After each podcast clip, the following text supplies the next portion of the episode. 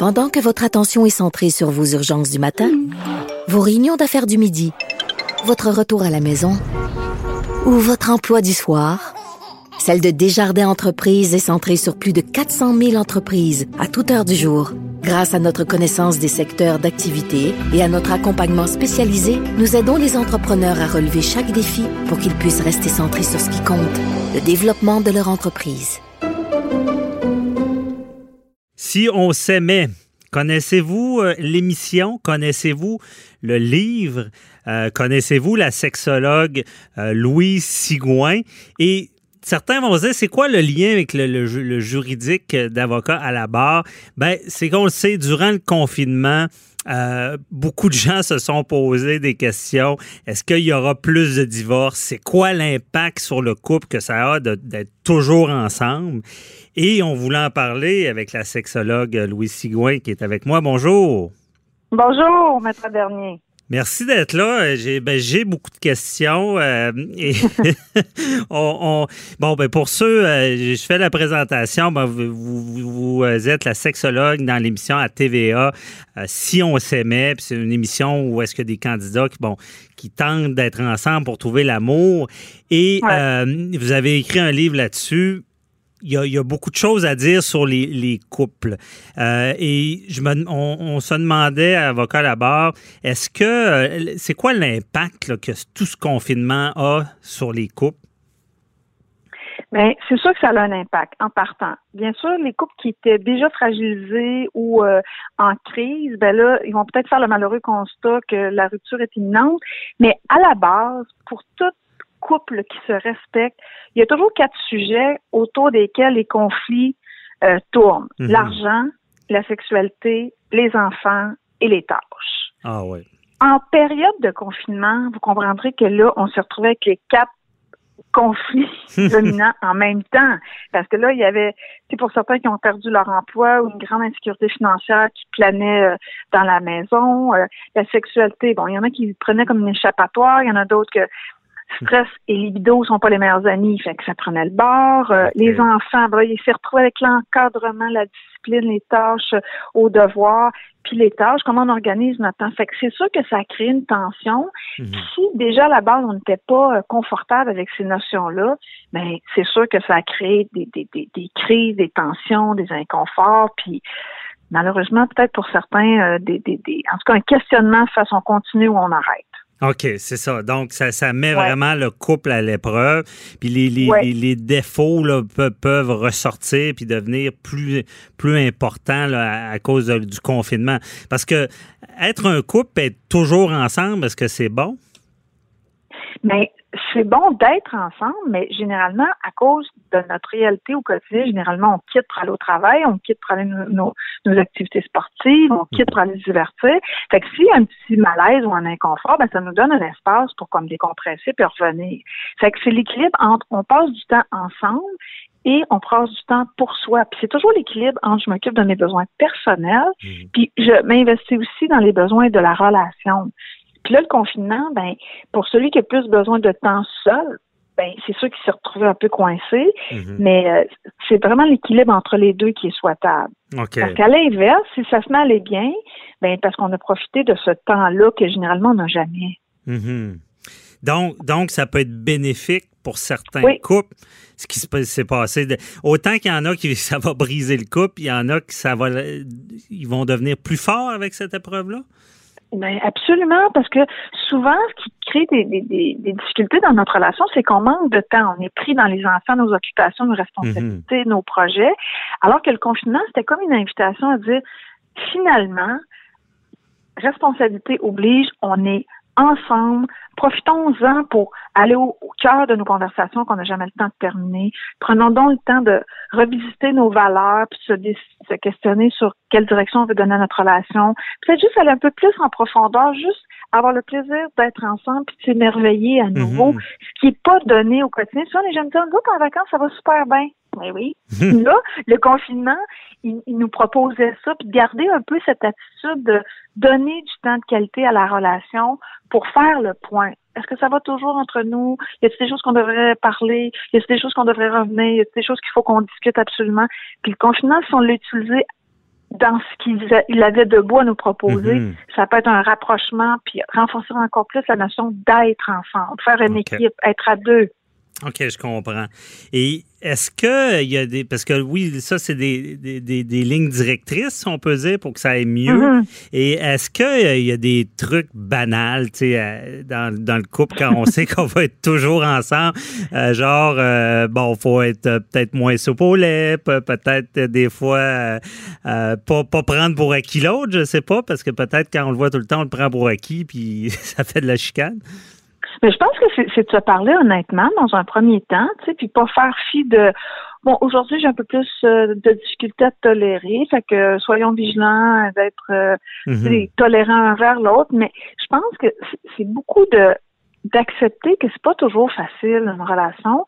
Puis si je choisis mes batailles, qu'on prendra pas tout au pied de la lettre, ben déjà ça enlève un peu de pression. Mhm. Puis je trouve que le défi en relation, c'est vraiment d'apprendre à négocier avec nos différences, sans les juger, mais avec un regard bienveillant. Ta façon est bien différente, je la comprends pas trop, mais en tout cas, il doit y avoir du bon là-dedans. Même chose de notre côté, comment on fait pour faire le mi-chemin? Puis moi, c'est beaucoup ça, la, teneur du, de, mes enseignements, c'est qu'on fait ça ensemble. Mm Toi, tu as des forces qui, sont mes, difficultés, vice-versa, comment on fait pour faire le mi-chemin sans que ce soit juste d'un bord puis de l'autre, puis on travaille dans la même direction? Oui, c'est bien dit, ça, je retiens ça. Mi-chemin, même direction. oui! c'est très bon. Et euh, d'ailleurs, je, je, vais avouer quelque chose. Je suis, j'adore l'émission Si on s'aimait. Et au départ, euh, je, je, ne voulais pas aimer ça. J'ai été forcé de l'écouter avec ma blonde, qui, qui, mais par la suite, c'est moi qui aimais ça le plus. J'adore, la, pour ceux qui n'écoutent pas, vous analysez tout ce qui se passe avec les couples. C'est très intéressant, intéressant, instructif aussi. Et euh, moi, j'en profite, je me gâte. là. Euh, J'ai pas tout compris sur les types de couples. C'est qu'il y a comme quatre types, euh, pas de couples, de, de personnalités, de codépendants. Oui, c'est ça. Il y a cinq quoi, dualités. OK. C'est quoi? C'est chaque dualité nous aide à traverser un enjeu dans la relation. Alors, dépendant qu'au-dépendant, c'est beaucoup pour identifier c'est quoi l'attitude générale de l'individu dans la vie ou en relation. Le dépendant, c'est un être qui est plutôt centré sur ses besoins, qui est très égocentrique, mais en même temps très attachant, alors qu'il est toujours jumelé avec un co-dépendant qui, lui, est toujours centré sur ses besoins des autres et qui a du mal à s'occuper de lui. Ah, OK. Donc, il y, en a, un qui est plus sur lui puis qui a besoin d'une autre personne qui, qui va justement le mettre en priorité. OK. quand on sait ça, que, ah, ben, c'est sûr, en pleine période de confinement, la codépendance s'est assuré que tout le monde était correct, alors que le dépendant, lui, il pleurnichait un peu de tout ce qu'il perdait. Mais c'est juste, à partir du moment où je comprends cette attitude-là, je la prends pas contre moi, je la comprends, puis j'accueille l'autre dans sa différence. Fait que ça, c'en est une. Mm-hmm. Émotif, rationnel, ça, c'est beaucoup au niveau de la communication que ça peut nous aider. Parce que l'émotif, c'est un être de peu de mots. Ça a l'air bien clair à l'intérieur de lui ou d'elle qu'est-ce qu'il veut dire, mais il n'y a pas beaucoup de mots qui sortent pour l'exprimer. Le rationnel, c'est le contraire. Il jase, il jase, il jase. Des fois, il répète toujours la même chose. Ah ouais? Le rationnel s'exprime plus que l'émotif? En mots. OK, en mots. Donc là, si le rationnel, il parle tout le temps, il laisse pas de place à l'émotif pour y laisser un espace pour nommer, parce que c'est peu de mots, mais il y a quelques mots où il laisse l'espace pour le dire. Mm-hmm. quand on sait ça, ben, l'émotif, son défi, c'est de parler un peu plus. Le rationnel, c'est de parler un peu moins. De se sentir davantage. Mm-hmm. Un autre affaire bien banale, qui est bien important de savoir, il y a des vite puis il y a des lents. Ah! ça veut dire quoi? Partir pour ça un après-midi, le vite est déjà sur le bord de la porte, prêt ah, ouais. du bagage. Avec quelqu'un qui dit Attends, minute, tu seras pas long, je m'en viens là. OK. Ça, c'est vrai ça peut être une source de chicane, des fois. Ben oui, puis ça, ou dans les tâches, dans les, les, les choses à exécuter. Puis juste d'accueillir que, ben, c'est sûr, quand on a un vol à prendre, il faut être à l'heure, mais quand c'est le temps de relaxer un samedi après-midi, on peut mettre un peu plus de lenteur dans notre quotidien. OK. Donc, de gérer ça avec l'autre, de Oui, ça, c'est beaucoup de nouveau. Oui. Oui, parce que c'est dans les tâches beaucoup qu'on va le voir se manifester dans, dans le, le to-do list qu'on a à faire. OK, je comprends. Ah, il y a l'actif puis le rêveur. L'actif, lui, tant que tout, tout, tout, tout, tout, tout n'est pas fait, il n'est pas capable de s'arrêter. Alors que le rêveur, tout, tout un bon prétexte pour profiter, puis savourer la vie, puis discuter avec un voisin, puis ah, lire un article. OK. quand je vous parle du mi-chemin, ben c'est ça. C'est comme, on peut-tu ralentir tout en étant productif? Ben, apprendre de l'autre, c'est ça que je vois oui, c'est beaucoup. C'est sa force, c'est ma difficulté. Ben oui, j'ai déjà vu ça des couples justement où un bien stressé, l'autre bien relax, puis plus, plus les années passent, plus les deux sont comme euh, un est devenu un peu plus stressé, puis l'autre un peu plus relax. c'est ça. Puis le dernier, c'est fusionnel solitaire, c'est beaucoup l'intimité amoureuse. Comment je fais pour m'épanouir dans ma vie personnelle, tout en priorisant un peu du temps pour la vie amoureuse. Puis chacune de ces dualités-là, on devrait être en mesure de s'identifier à une des deux caractéristiques sur les cinq dualités, puis ça nous aide à comprendre puis à, identifier notre dynamique. OK. Donc, on s'identifie à une dualité. On peut être plusieurs en même temps? Oui. OK. Mais dans le fond, on s'identifie à une, une des caractéristiques de chacune des dualités. Fait que je suis dépendant ou codépendant. Par exemple, je peux être dépendant, rationnel, vite, fusionnel. Puis ça m'aide à comprendre ce sur quoi j'ai à travailler. OK. Je comprends. Mais en tout cas, j'invite les gens à aller lire votre livre. Je vais aller le lire aussi. Ça peut aider dans, un coup. Il nous reste à peu près deux minutes. Et là, j'ai la question qui tue là, pour finir. La chicane dans un couple, est-ce que c'est bon ou mauvais? C'est vrai qu'il y a des couples qui chicanent jamais, puis à un moment donné, ça finit de sa belle mort, tandis que d'autres, il y a plus de, passion, puis ça se chicane un peu plus. Mais dans la mesure où on assume de façon authentique notre différence, ça se peut qu'on s'accroche, mhm. qu'on ait un peu de, de, de, tension. Mais c'est sûr que c'est pas souhaitable que ce soit un mode de gestion au quotidien ni de communication. Et encore là, toutes les variables sont possibles. Il y en a qui c'est leur mode de communication, qui sont d'accord avec ça, puis il y en a qui chicaneront jamais, mais c'est le bichement entre les deux une fois de plus. Mhm, je comprends. Toujours, euh, toujours l'équilibre. oui, la quête, du moins. oui, ben c'est ça. Je pense que c'est comme dans toute chose. Mais c'est intéressant. Ça va peut-être, euh, ça va, c'est peut-être une mauvaise entrevue pour un avocat parce que ça, nous ça peut nous enlever de l'ouvrage. Non, je fais du ça à la blague.